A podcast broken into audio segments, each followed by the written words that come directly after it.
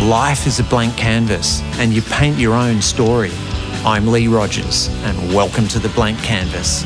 I'm going to be chatting with the trailblazers, artists, thought leaders, athletes, the entrepreneurs and creators, incredible individuals who inspire us to live large. This week, my guest is one of the all time great filmmakers. Fred Schepisi steered Meryl Streep to an Oscar nomination for A Cry in the Dark, also called Evil Angels in some territories. So too for Stockard Channing and Six Degrees of Separation. In fact, the world's finest actors have been clamouring to work with Fred for over 45 years. Helen Mirren, Donald Sutherland, Kirk and Michael Douglas, Will Smith, Meg Ryan, Michael Caine, Geoffrey Rush, Sir John Gielgud, Ian McKellen, Ray Winstone, John Cleese, Helen Hunt, Jamie Lee Curtis, Kevin Kline, Tim Robbins, and the list goes on and on. Fred began his production career in the advertising world in Melbourne, directing both commercials and documentaries. His first feature length movie was the semi autobiographical The Devil's Playground, which won six AFI awards, including Best Film. The Chant of Jimmie Blacksmith was next in 1978. This won a few more AFI awards and was nominated for the Palme d'Or at the Cannes Film Festival. Fred then began working internationally. Some of the highlights Plenty, working again with Meryl Streep. Roxanne, one of the best rom coms ever made, starring Steve Martin and Daryl Hannah. The Russia House with Sean Connery and Michelle Pfeiffer. Last Orders, Eye of the Storm, and one of my personal faves, Words and Pictures, starring Juliette Binoche and Clive Owen. In television, the HBO series Empire Falls, starring Paul Newman, Ed Harris, Philip Seymour Hoffman, and Robin Wright, won a Golden Globe for Best Miniseries or Motion Picture made for television. Fred's worked across virtually every genre and is a master at adapting books to screen. Appropriately, he was awarded the Order of Australia for his service to the Australian film industry as a director, producer, and screenwriter. Fred's a real character and a great conversationalist and delivers a veritable masterclass in filmmaking in this podcast. So much so, I'm delivering this chat over two episodes.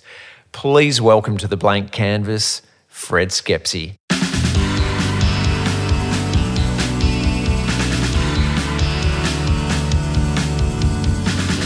Good afternoon, Fred. Good afternoon to you.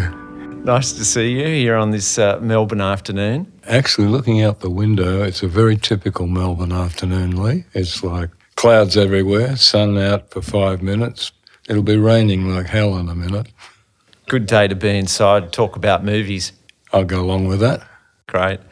I think I'd seen nearly all of your films over the years, but uh, over the last sort of six months since we started talking about doing this, I've caught up on quite a few of them. I think I've nearly watched most of them again. Okay. the Festival of Fred. Um, you might have discovered the second and third layers in them. exactly. Well, I think you're one of our finest filmmakers and one of the absolute greats of cinema without pissing in your pocket at the start of this podcast. But uh, it is a real honour to be here because I've admired your work for so long. Thank you. And by the way, encouragement is good.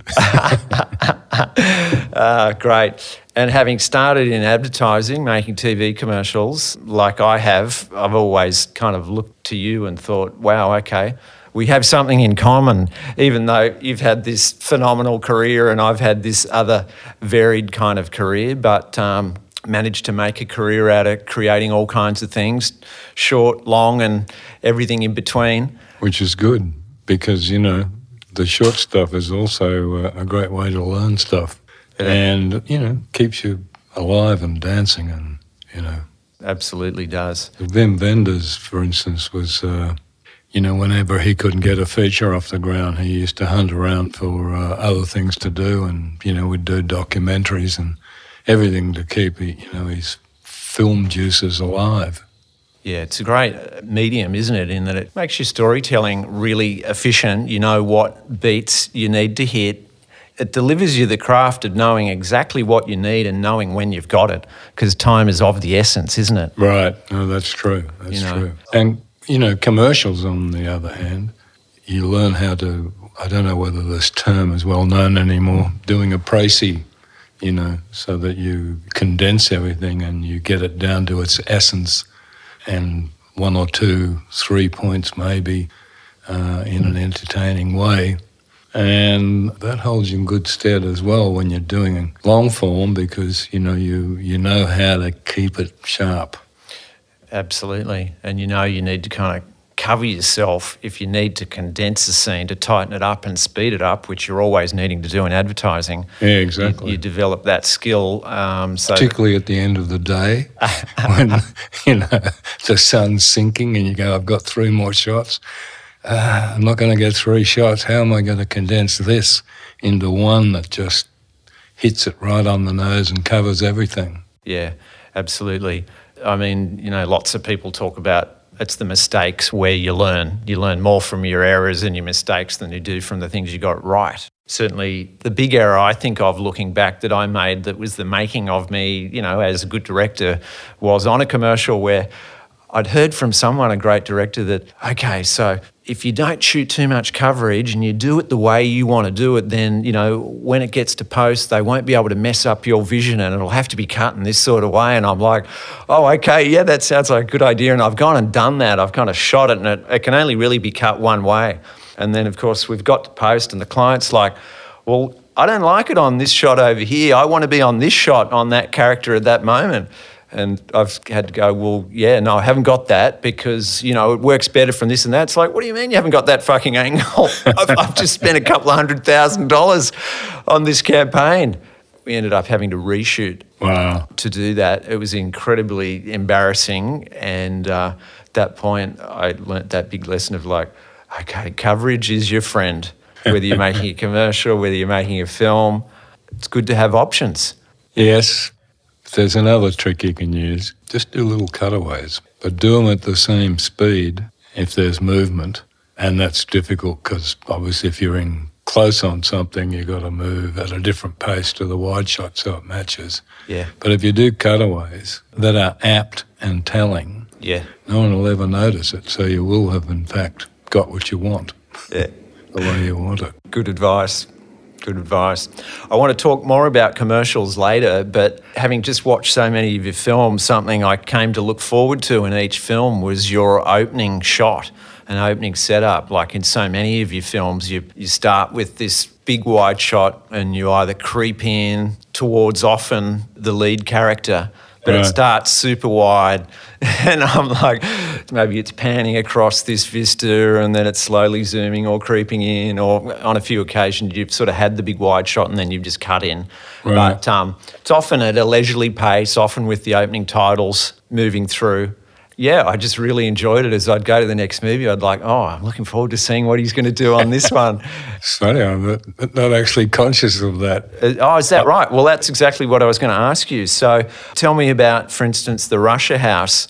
That's a fantastic opening shot. Can you describe that and maybe even give us an insight into? Do I you remember, remember it? it first. It's Is it ti- the one where uh, Michelle Pfeiffer, the beautiful uh, monastery in the background, Exactly. and then Michelle Pfeiffer comes up in the That's right. in the foreground, and That's the one. yeah, somebody said to me a long time ago, and Bruce Smeaton, you know, who used to compose a lot of the films with, we talked about in music, you sometimes need an overture, like at a musical theatre or theatre. And it's good to have a kind of visual overture to pull people in off the street, to set them in a different world, and then to lead them into your story. And I guess it comes from that, probably more than thinking, you know, of doing a wide shot, just thinking of something that will take you into that world. And sometimes, you know, you've always got to have a title of some kind up the front uh, even though most of them are now moved down to the back. But it allows for that as well, so that you you know you use both the title, music, the scene, and you know just draw people in into your world. Well, that's exactly what it did. It was it was like this aperture was closing and it was taking me into that world. and then into that character. And it, yeah, it was beautiful. Really, really enjoyed it. One of the uh, best ones is actually Iceman. Tell me, I watched Iceman about three months ago. That's one I'd never seen, and Right. that blew my mind. Yeah, Intense. I know, it's extraordinary. Remind me of the opening shot of that. You're in an ice cave. That's right. and you sort of got this incredible pattern and you come down you see a whole lot of people in the ice cave basically getting the block of ice out with the iceman in it you know Yeah, that's right. what's the famous new york critic that blew her mind too she said it was one of the best opening shots she'd ever seen Yeah, it was. Another one, Talking New York, was uh, opening of Six Degrees of Separation. You remember that one? no oh, is that, sure- yes i do Yeah. we start in the park and we we pull back in we sort of set the location and then we pull back in into the apartment and That's it. yeah yeah yeah Ah, I could talk about those all day, but I'm not going to bore people with them all day because if they haven't seen the film, it, it may, may not be as riveting. While we're on Six Degrees of Separation, let's talk a little about that. I don't know if you've had this experience, but there's a few films I've seen over the years where I've walked out of the cinema and gone, oh God, that's a masterpiece. Um, why bother even, you know, continuing directing? I'll, I'll never achieve those giddy heights, and I'm just going to, you know, hang up my directing shoes and, and, and give It's up. supposed to charge you. Yeah, well, it, it kind of did. You're watching it and you're absolutely exhilarated, and you're just like, oh, this is why I do it. This is great storytelling. This is great filmmaking. And then you kind of come out, back outside, and you're like, oh my God. But um, so that was one of them for me. That was an extraordinary film. It starts with the writing. You know, if the writing is great and you've got a good affinity with the writer, then it's very easy to play games with it, to pick up on it. And the writer, I- know it doesn't look like it, but well, I hope it doesn't look like it. It's a very dialogue driven film.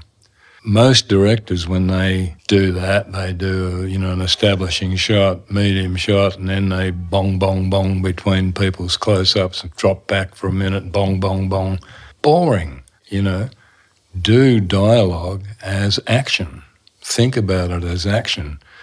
Now, in that film, and John Guare, the, uh, the writer, said, look, the dialogue is the wallpaper, you know, because if you really, really examine what Will Smith is doing, it's, yeah, not as interesting as it sounds. It's all bluff, right? Yep. So it's the wallpaper. It's the effect he's having on the people and vice versa. That's what it's all about.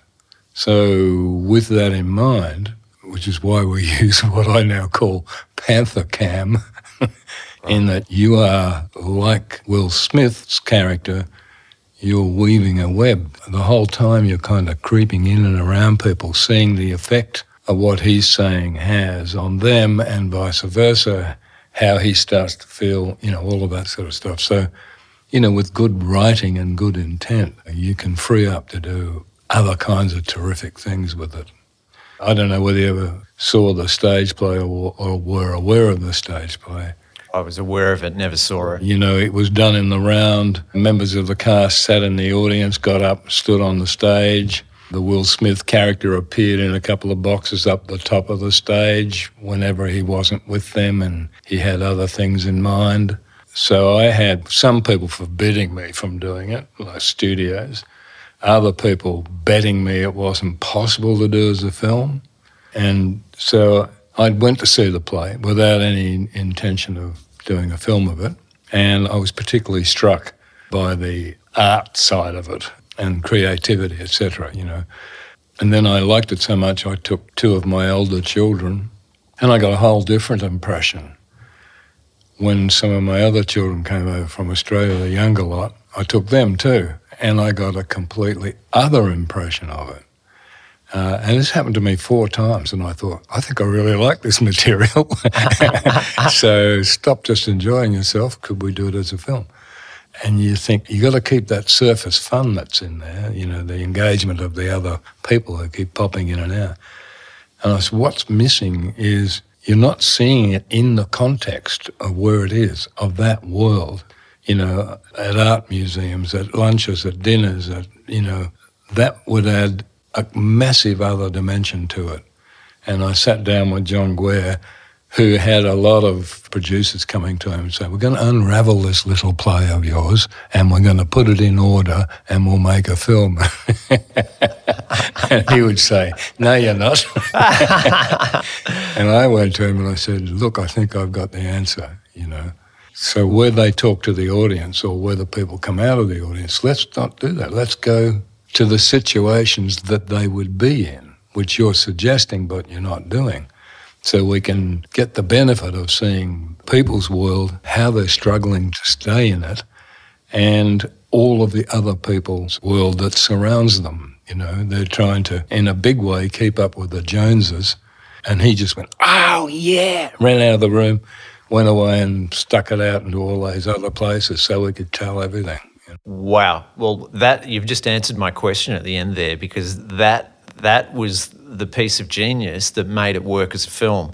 I never saw the stage play, but that's right. what I was going to ask you. It's those scenes where there's all those other socialites and those people sitting and standing around listening to them yeah. in that scene, they're the things that are extraordinary because as you're listening to that, you're watching the face of all of these people and the impact yeah. that the story is having on them. And that's fascinating. It's like you totally take us into that world. And I was going to ask you, you know, often those people are you've got the budget and you cast the leads and you've got a couple of you know featured people supporting people but then you've got the extras. Yeah. But those people they were right in shot and you're on those shots for a long time. So their performance yeah. was really important. And i'm sure you must have had conversations going we need good people. We need to pay these people. They need to be great actors. And they're like but they don't say anything. And it's like they're not going to want to uh, do yeah, the job. Yeah. they like, do say everything they do say faces. everything with their face so that's what made it work. Just tell me a little about. Some of those people yeah. are actually, instead of casting actors for all of it, we actually cast in that world. We actually had socialites, quite famous ones, the guys that started uh, American Express. Ted, uh, I forget now, but he was like one of the geniuses of coming of age of digital. Wow proper socialites. We had Chuck Close, the artist, and a coterie of his friends. We had uh, other artists in other scenes, a famous uh, Japanese jewelry maker. So we just let them be themselves, you know. So it was real in every way, if you know what I mean. Wow. Those scenes, like I started looking forward to each one of those as they came through. It was like watching a painting yeah. in a way. You know, you see these grand paintings and you're able to like study them and you look at the expression on the other faces there and it had that effect. Yeah, good. I mean, it was courageous because if I was directing that film, I would have thought about that and thought, okay, shit, is this going to work? and um, if it didn't work, I mean, it was such a high profile project. I mean, it would have been a disaster. Yeah. But if you didn't get it quite right, it would have been one of those, oh my God, this is unbearable to watch. But it worked. Were you sure it was going to work or did you see no, you it make as, it work. You make it work. Yeah, you make it work. And okay. no, I had a pretty fair idea. Uh, because, you know, I did a lot of industrial documentaries as well as commercials. Uh, like I did one on the newspaper for The Age. Right. And I did one on Canberra before there was a Canberra. And the town planners, the designers of the whole thing, if you get them doing what they do, yeah, right. right they revel in it. Right. They're good at it. They're not acting anymore. They're actually doing what they do. So I had that experience in another world, and I knew how to arrive at that situation in doing something like six degrees of separation. Yeah, fantastic. Makes sense. I mean, you know, you've worked with a lot of big name actors, actresses cast over the years, but have you cast non actors much along the way, aside from in those sort of situations? Uh, Jimmie Blacksmith. Oh, yeah. And really Devil's Playground a lot. Not the brothers, but the kids, obviously. Yeah. Some of who have gone on to, you know, yeah. quite some acclaim. Yeah. Yeah, some in those, like Iceman, you know, I used genuine uh, Inuit people here and there, and uh, yeah, I don't make too much of a habit of it unless it's going to have a benefit like yeah. that. Yeah, yeah, yeah, gotcha. No, that's cool. But in a different way, you know, like the firemen in Roxanne with Steve Martin. None of the firemen were actually actors; they were all stand-up comedians, and I picked each one because each one had a physical peculiarity of some kind. It might have been a chin, it might have been a stomach, a certain facial thing, so that it wasn't just Steve Martin with the big nose. There were all these characters who had these different things. And they were all stand up comedians as well. So I thought, you know, this would be terrific. Well, that was a little harder than you think. Because stand up comedians are used to doing a routine, and you're supposed to stand still, and they're doing the routine, and they're doing it around you. And if you move, you know, mentally or physically, it screws them up. yeah, you know. yeah, right. It took me a little while to pick up on that. Wow. I want to talk about Roxanne later because that, for me, is one of the greatest romantic comedies of all time. Good original script, way back. yeah. Yeah, yeah, yeah, totally. Good inspiration, good source material good from source from the start, but a really fresh take on it, and the way you did it was incredible. It actually holds up. I watched that maybe about four months ago, oh, yeah. last year. Watched it again, thinking this won't hold up, and it actually does. Yeah, yeah. It's really, really strong. Anyway, I got one more question on um, six degrees of separation sure. that I wanted to ask, and that was because you were, you know, in a way, you were gently or not so gently ridiculing the upper class in New York and the way you'd set it up. Were you worried that it would be received poorly by New Yorkers in that world and it would sort of harm you? No, which definitely proved to not be a problem. Yeah. You know, as is the case when you do something like that, people just want to go and see themselves, you know, and they might be aware of, you know, the digs you're having. On the other hand, they go, oh, that's us up there, you know. John Guare, he's a, you know, he's a playwright and he's not a socialite, but he's from that world. He's hung, hung around in that world kind of all his life. Uh, so he knew it very well. Right. There's a uh, play called A Room of One's Own. And in that play, which is about Virginia Woolf, she touted the great thing of when a writer and a subject come together in a wonderful, natural way, that they're not straining to make points or to criticize or to show off or manufacture things. They're just writing the story about those people or those things, whatever it is, and the rest of it emerges through it right? It's like it's a perfect combination of rather than I have to say this or I want to get at that. You don't. You just get at the story of those people's lives and through you, by osmosis, all that other stuff comes out. Yeah. One of the things that I thought about Six Degrees was having watched it and seen it have different effects four or five times that I watched it. I thought there's a chemistry here that it's very hard to know what it is. So, how do I keep that, particularly in the world of Hollywood where everything has to be explained? Why would they do that? Why would he go down that street at that time of night? You know, screw that. There's this unknown quantity, and the thing is to trust it, set it up, you know, and do the panther cam and get people to think differently about what they're watching and seeing, and don't try to analyze it or explain it. Just let it be and let it happen. So the interesting thing when we went round doing um, interviews afterwards, you know, those horrible things you've got to do, publicity, and they would ask John a question, you know, you know, what was this about, or why did you feel that, and everything like that. And it was wonderful because he had a different answer every time. he couldn't explain it. Right? And I could see him struggling to explain it. Wow. But he shouldn't have to. That's the point. You go, you get the experience, and it hits you personally in a certain way. And you might go another time, see other things in it, and it'll hit you slightly differently again, which is one of the things I try to do in all the things I do. I have like a frontline force of the film, and then I have two layers if I can, and maybe even a little more ticking along underneath, call it subtext or whatever you want to, right? But it's more than that. There's other whole things going on, which if you watch again, you pick up on it. You're not even necessarily aware that you didn't pick up on that last time.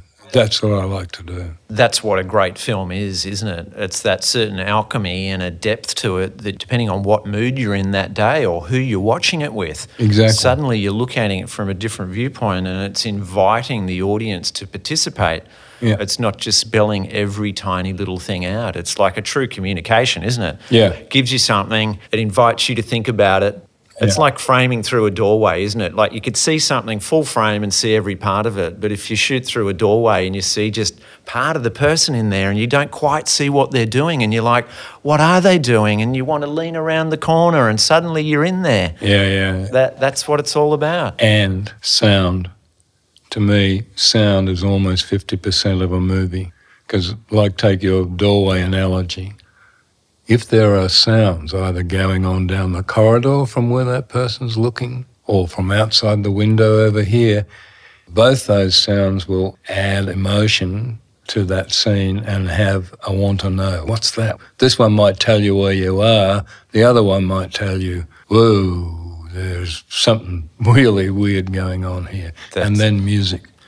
And Yeah. music just should not just drive a film. Music should tell you something that can't be expressed any other way.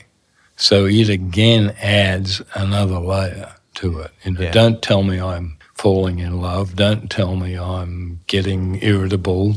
No, no, no. Tell me something I can't feel and see already and give me another thoughtful dimension to it, you know. Beautiful. That's a great description of it. I can't remember where I heard it, but it's always rung true is that nothing sets the tone like music and Right, sound. right. It's like it can take you so many other places. Yeah, yeah. It's very important. And last sort of thought on six degrees separation. I mean, mate, we need part two and three for you. Um, I've, there's so many things I'd love to talk about. But um, just with that incredible cast Will Smith, Stockard Channing, Donald Sutherland. Ian McKellen. Oh, yeah, yeah. Stockard Channing got the Academy Award nomination, didn't mm-hmm. she, for that role? Yeah. That must have been really satisfying, and it was a phenomenal performance. Just give us a little insight into working with that kind of key cast, and it also must have been thrilling with Will Smith knowing that this was. I think he'd done some other stuff, but the introduction of a great talent, and he's gone on to you know many great things. Well, he did Fresh Prince of Bel Air, you know, pretty wild television program. Yeah. And um, he had also done one movie. Oh, I'm not aware of that one. It had Ted Danson and Whoopi Goldberg. Ted Danson, I think, was the semen donor to Whoopi Goldberg, which he was the product of. It wasn't, wasn't a very good film, unfortunately. Uh, it was Arnon Milchan. They thought that it was going to be a huge hit. And because of it, he said, if you get Will Smith for this, because I've looked at a lot of other people, if you get Will Smith for this, you know, we'll do it. There's a longer story to Wow. his involvement. So Will Smith came along and auditioned, you know, and he came along and he auditioned like the part, right? He was acting the audition and he was very good, but raw talent, wrong speech patterns and things like that. So he agreed that he would get acting lessons leading up to it. And we had a particular woman do that, which I think went across about eight weeks and vocal lessons because he had to change slightly the structure of how he spoke. Yeah. So he wasn't so gutturally Philadelphian. He had a more posh accent, which, which is what the kid in the film does. Yep. And he had to do that all that time. He had to go and see a production of the play in LA and a production of the play in London because it changed because, you know, Stockard had been doing it for so long. It was an opera by the time it was, you know. So he could see the differences of how things would be. And then what I did, I used John Guare to be on the set all the time. So if Will had a bit of a question about something or wanted to see something, I'd say, well, just go and talk to John for a minute. Because I had ideas of many things he could do, but sometimes take the pressure off him and me, and he'd go and ask John a question, and John would show him something on the tape and say, "This is really good. What are you doing?" and uh, we did rehearsals, uh, you know, basically sitting around tables and stuff like that. And Will was very noisy because he's used to gearing a setup in a TV series, right? Yeah, sitcom kind of. Yeah, and uh, Sir Ian McKellen used to say, "Well, well, please, in a very noisy boy," you know, stuff like that. Uh, and I remember him saying at one session, um, "Why are you asking such simple questions?" He said of McKellen and, and uh, Donald, uh, and they said, "If you don't ask the very basic questions, you don't know the very basic character. You can't have presumptions. You've got to." know exactly where you're going. And he went, Oh, really? You know, so he got educated again during rehearsals and stuff. You know, with Ian McKellen, who I had used on um, Plenty with Meryl Streep, he learned a lot on that and he was still a little raw. So, you know, he was always looking for guidance because of something that we talked about on the first film, that it was film level performance, not stage level performance. And then at the same time, I had Stockard, who, for Stockard playing it three and a half years, it had turned into an opera. It would have been enough to bring her down from stage, let alone opera, you know. So um, we had to keep just bringing it down to the more realistic level. And as she said, this is like putting toothpaste back into the tube. I can imagine. It was extremely difficult for her. Wow. And also, she was the guardian of the material even though John was on the set, she was the guardian of the material. And we're all going, stop it, you don't need to do that. It's okay, it's okay. That's a tricky thing to do because, you know, actors hate any implication that they're overacting something. Yeah, yeah, yeah. So, how would you communicate that precisely? Uh, there's no technique. Like if you take Will Smith, Donald Sutherland, Ian McKellen, and Stockard, right? they're all entirely different. Completely. So the best thing is you set an ambience, you know, which uh, Ian Baker is always brilliant at getting his crew to understand that keep the noise down, and there's a certain time when you're bringing it down, bringing it down. There's no noise, so when the actors get there, all the focus is on them. You know, even though there's shit got to go on, it's all on the actors. Create a situation where they can deliver what they do. But then the rest of it, from me, is instinct. It's probably, I have a chameleon quality, I believe. Because if I sat next to the bad boy in the class, I was a bad boy. If I sat next to the brain, I was a brain. it's an exaggeration, but you know what I mean. So you just get a feel for what a person needs. When a person might be nervous or uncomfortable, or, you know, uh, we did some things with Donald when he got uptight that involved rude noises, which made him laugh and chase you around the set, and all the tension was gone, right? Uh, with Stockard, you take a more direct approach. You know, yes, you've experienced that, you did that. What was the meaning of that? Tell me why you did that. Okay, now we can do it this way. You, you know, you just calmly come back. Could you could be halfway through a sentence telling her something, and she'd be like one of those little attack dogs and on your throat. You know, you go, "Let me finish." You know, so you you work out, you know, a way so that you don't embarrass her and you don't make it difficult. With Will Smith, apart from training him to relax him, I was playing him chess. Now, he's a good chess player, and I am the worst in the world. and the last thing I need is to be concentrating on a chess game. But we just do this little chess game on the side. Wow. And with Ian McKellen, you speak directly. He's a stage actor who understands, you know, faster, slower. No, no, just go in subtext terms. You know, you just talk about it. Let them give you the idea, and then you can temper that down a little bit. Another way of putting it is you are the focuser of a lot of talents. You know, there's an aim for the movie, a logic, a style, a discipline that's got to run through the movie. There's an end result. And your job is to focus all those talents, and that includes the crew, towards that end. And the hardest thing I learnt very early if you have a preconception of exactly how you want something, you're not going to get it because you're asking somebody who may not be capable of it. So when they do something, I always say to them first, look, if I don't go, wow, beauty, or run around or, you know, gee you up, don't worry about it. I will always take a minute or two to assess what I've just seen so I don't misunderstand it. because there might be four or five ways of achieving exactly the same thing that you were hoping to get, right? But it's just done in a different way than you expect. And you can very easily go, no, no, no, no, you know, wrong, wrong. You've got to somehow suppress all that in yourself and just examine what you're seeing as a viewer, if you like.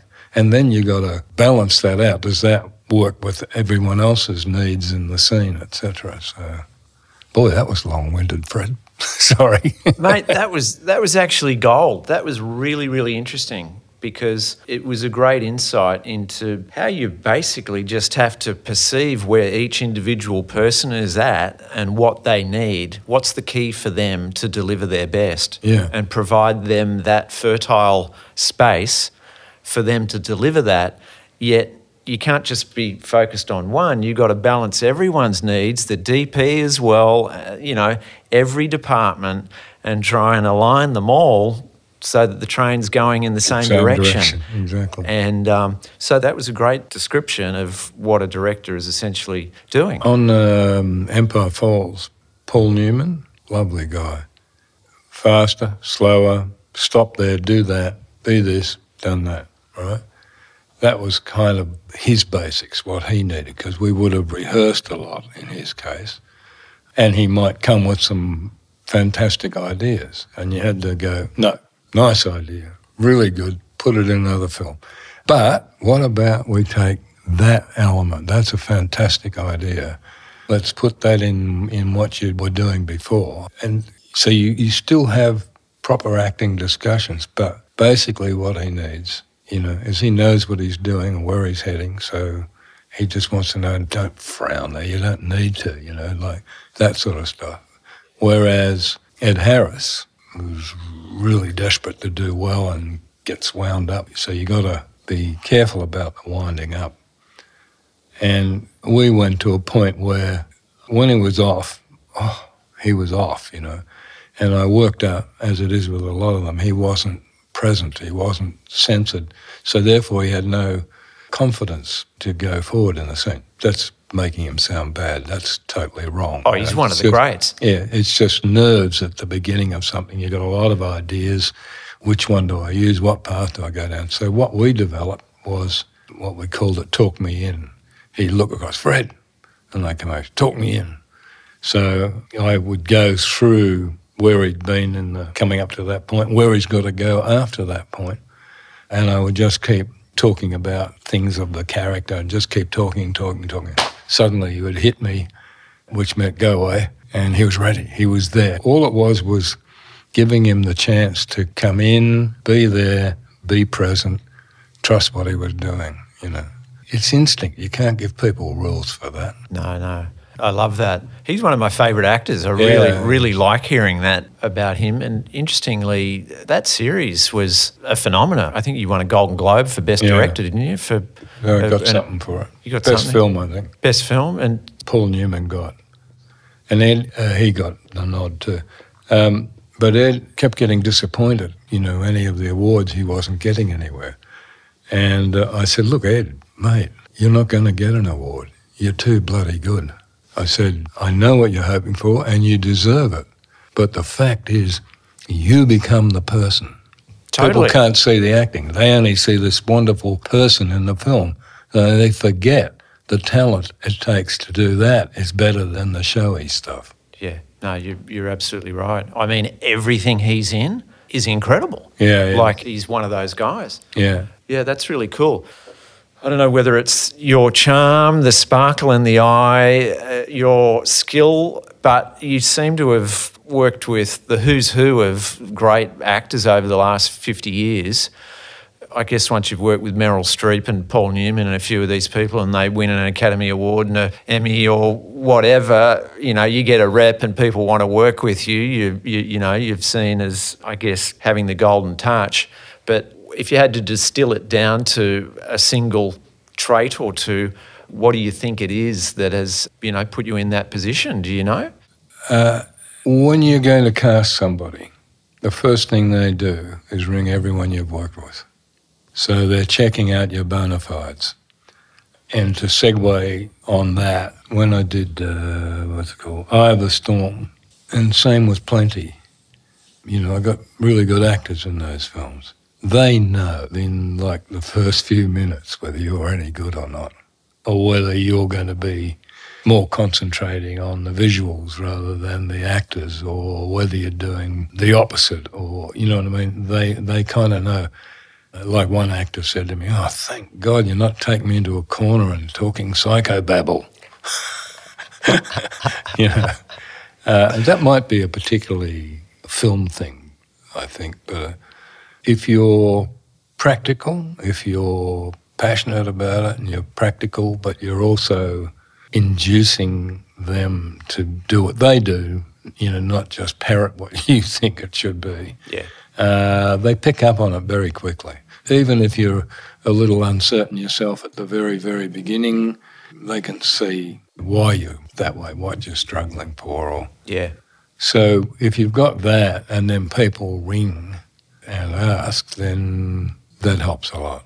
And they do. They all pick up the phone to one another. Yeah, yeah. yeah. I bet. That totally makes sense. I think it's the ability to listen as a director. You know, we talk about, oh, for actors, it's important for them to listen and be in the moment. Well, it's just as important for the director to listen yeah, no, exactly. You know? Exactly. Like Daryl Hannah, I know went through, you know, worked on quite a few films before us, and no one had ever taken her seriously as an actress. But she would come in with ideas, and it was a big chance putting her in that part. But there was a wonderful thing about it, you know, that she's so beautiful, you wouldn't expect her to be intelligent, was the idea in the film. So, she was brilliant. Yeah. So she would come in and she would make a couple of suggestions. And, You know, it sounded like suggestions from someone who lives in the trees, you know.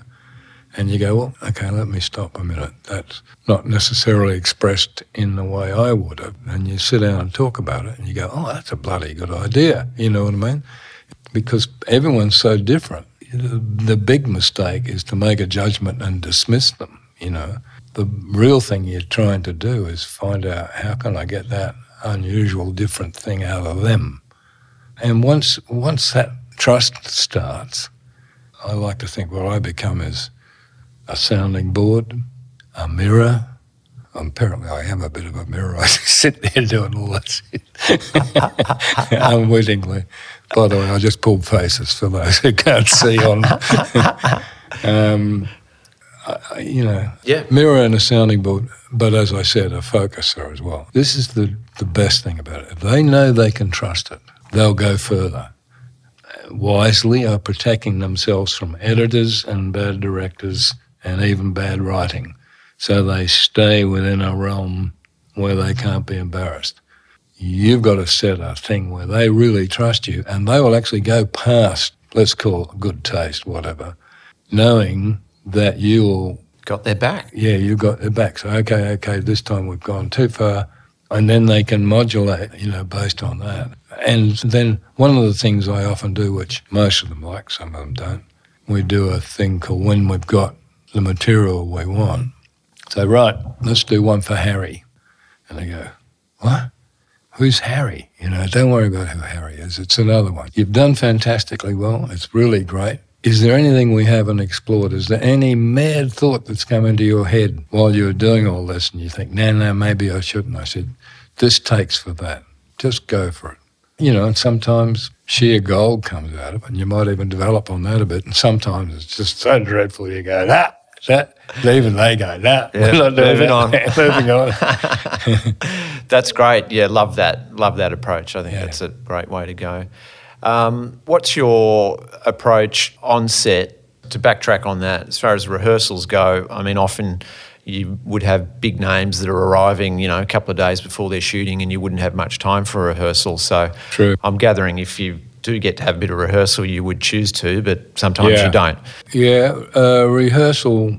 Paul Newman, for instance, you know, he wanted to get on his feet and map out on the floor, you know, where we'd be and what you'd do and all that. Well, you know, very early on, you don't know because, you know, you might, you might be doing that on a location and that on something else. But you do it, you know, if that works. But to me, I like to sit down with everyone and we discuss.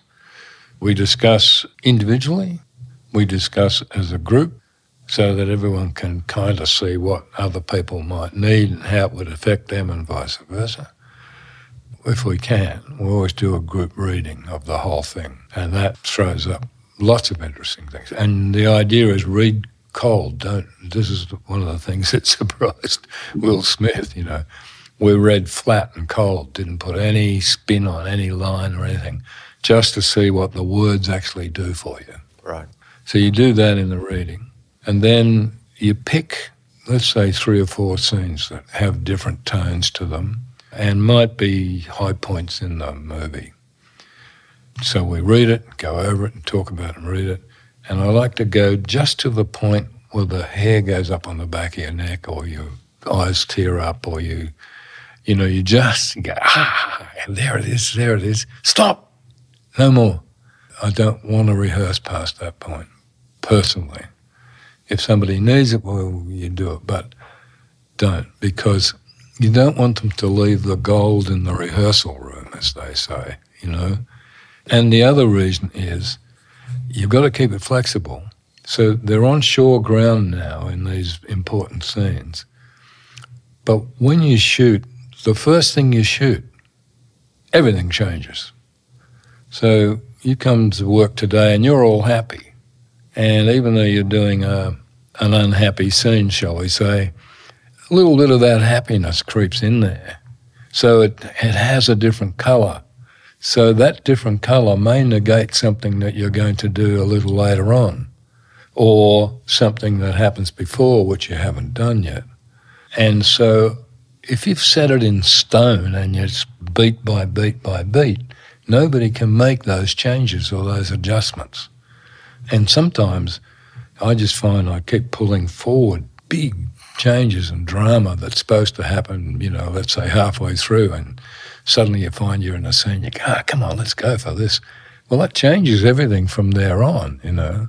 So they've got to be free enough to be on shore ground, but ready to seek the next thing, you know. That, that that's gold there. That that there is the magic, really, of why some films that on paper are great and other films aren't, because so often you have to like you know, especially the big storyboarded films. You know, they're Right, just yeah. you know they've been the pre-production is done within an inch of its life. Yeah. And then you go and watch the film, and you and know you're kind like of watching that. a big long TV commercial. Yeah. It's it's that that ability to to make those adjustments along the way that that makes a great movie. You know, a lot of people start, I don't know how many, but I know a lot of people start with the easiest scene in the first couple of days to gear everybody up. No, don't do that.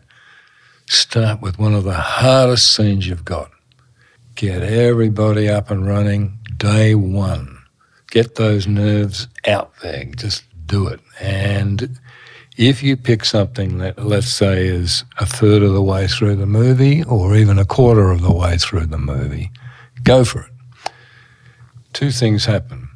One is whatever height you hit there, now you know what you're leading up to.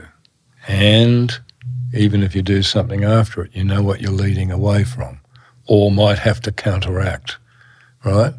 Uh, or might have to set up stronger. Either way, you know. And you've got everybody, and they've all, yeah, and it's worked. And it's worked as its own entity, but now it affects everything around it. And the other thing is, if you do it deep enough into the movie, you kind of, as I said, know where you're starting and going. Because you got to start the movie right, and you got to end the movie right. But people will just think when you get there, even if it was a bit of a mistake, it's a variation that's interesting when you get to that scene that you've done first. Nice. I like it. How often, after, say, you've done that first day or two, are you then rewriting other scenes through the Uh, shoot? Yeah, quite a bit. Sometimes they're just adjustments. Sometimes they're eliminations. Right. We don't need that anymore. So that's so. Let's say there's a scene before and a scene after the one we don't need anymore. What we might do is basically almost combine them because it'll put the colours in that were in that scene, but have a different dimension to them. Make, makes sense. Are you conscious all the time of how you can potentially reduce dialogue and just communicate what needs to be said visually by, you know, juxtaposing shot to shot Yes. as opposed to, you know, yes spelling and it out. no. Yes and no. Because I'm not frightened of good dialogue. Um, like the example I gave in Six Degrees of Separation, it's wallpaper sometimes. It's not the dialogue. It's the be looking at the faces. I I don't like, you know, when editors do cuts. You know, they go from this and they establish that scene, or they do that. I'm following you, for instance, right? So I'm following you, and you do something heightened at the end of a particular scene, and you're in the next scene. What is the thing I'm interested in? What's happened to you? How do you feel after what you've just done? That's the first thing I want to see. I will structure so that the cut will work. I don't want, you know, somebody walking past camera or, you know, some smoothing cut thing. I want to know what is my person doing. In uh, Last Orders, there's uh, one of my favourite scenes in the film is Bob Hoskins and Helen Mirren kind of going over their past lives, and from it we go back to seeing the past life. And it's this is something I do, but uh, basically that has to look like it's all one shot, even though it goes on for a very long time on the bank of the Thames, right? And you know, I'm getting in closer. I'm separating them visually. I'm closing them in again as as they seem to be getting together. I jump away. And she's talking about the love of her life and when they met when they were young. And there's a beautiful scene where she's young, he's young, Michael Caine's young. Michael Caine, what a You know. performance in that film. Yeah, it's great, isn't it? Yeah. So JJ Field is peeling beans and flinging them into the girl playing young Helen Mirren. Jeez, I shouldn't forget her name. She's great. Um, and she laughs and he drops one down her bodice, as it were. And she says, That's enough. She gets up and she's walking inside this little hut. She steps up and he says, You're beautiful, you know. Beautiful you are. And normally, what you would do is you would cut to the young woman. I cut to the old woman. Tell her having the memory.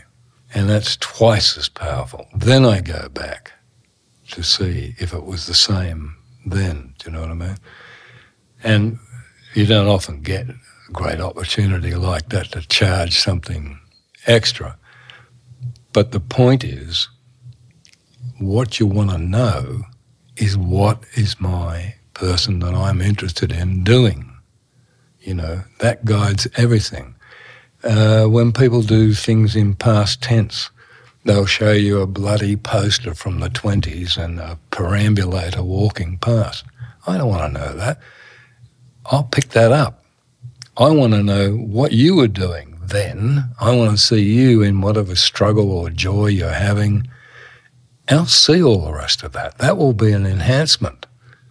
You know, keep me in the personal story. If you're structuring it, a piece to or to revel in a time period or something like that, you know, do it through the person. Give them Yeah. the, give them the chance to be that world Yeah. to yeah. be, you know, if you like, your guide in that world, but it's a big guide as to how they got to be who they are, all of that, you know. And, and it's unfair to not do that, you know. And these days, some actors and actresses have um, coaches, acting coaches. I've come across it once, and fortunately, it worked not so bad because the acting coach didn't turn up on the set, you know, like a second director or something. But there's a couple of them who are real gurus. And you will notice in the performance of the actors who work with them, whole series of beats going on. You go from this to that, to this to that. They analyze emotions and reactions and everything uh, so that it's almost by rote when you get there. And you can just see the conscious changes rather than it coming from inside.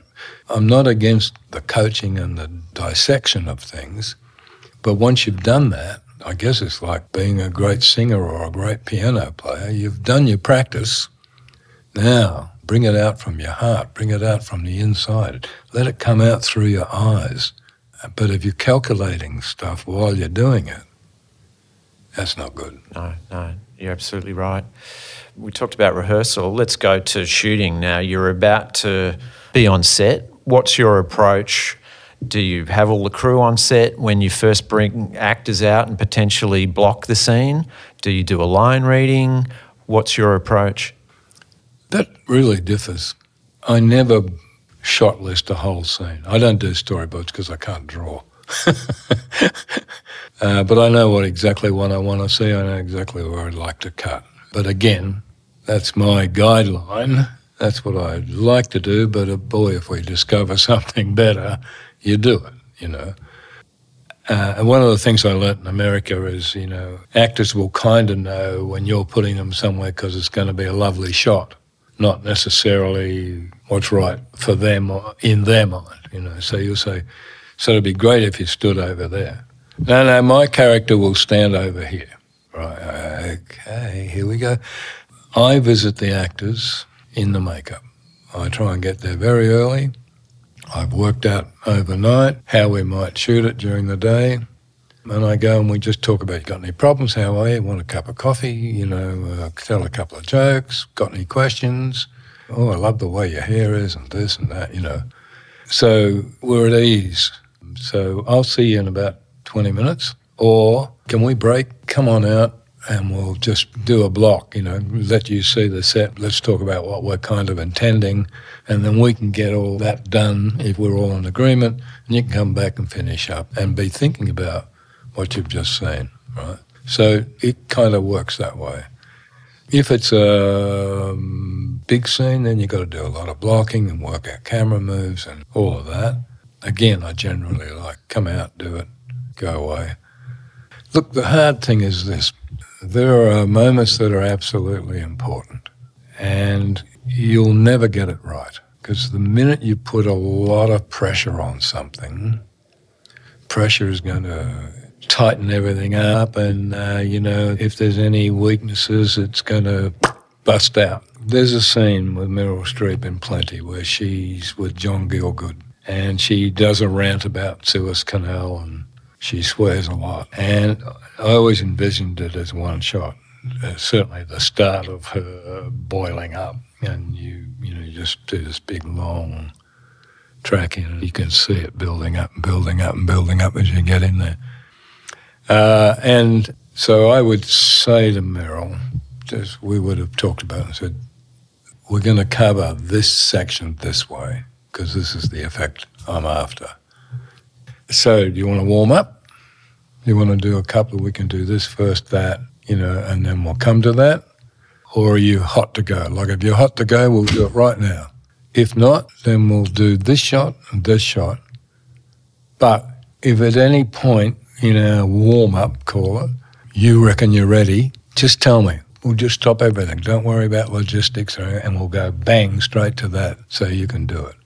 And I think that's an important thing to do that you you're always working with them when you have the knowledge of what you want to do or how that might go and see what problems that might give them and then you know make sure you're there for the moment that's a lovely approach and no wonder she loved working with you and she came back for more.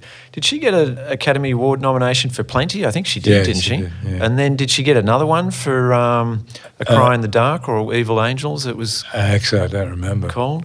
Yeah, I can't remember either, but I mean both of them were incredible.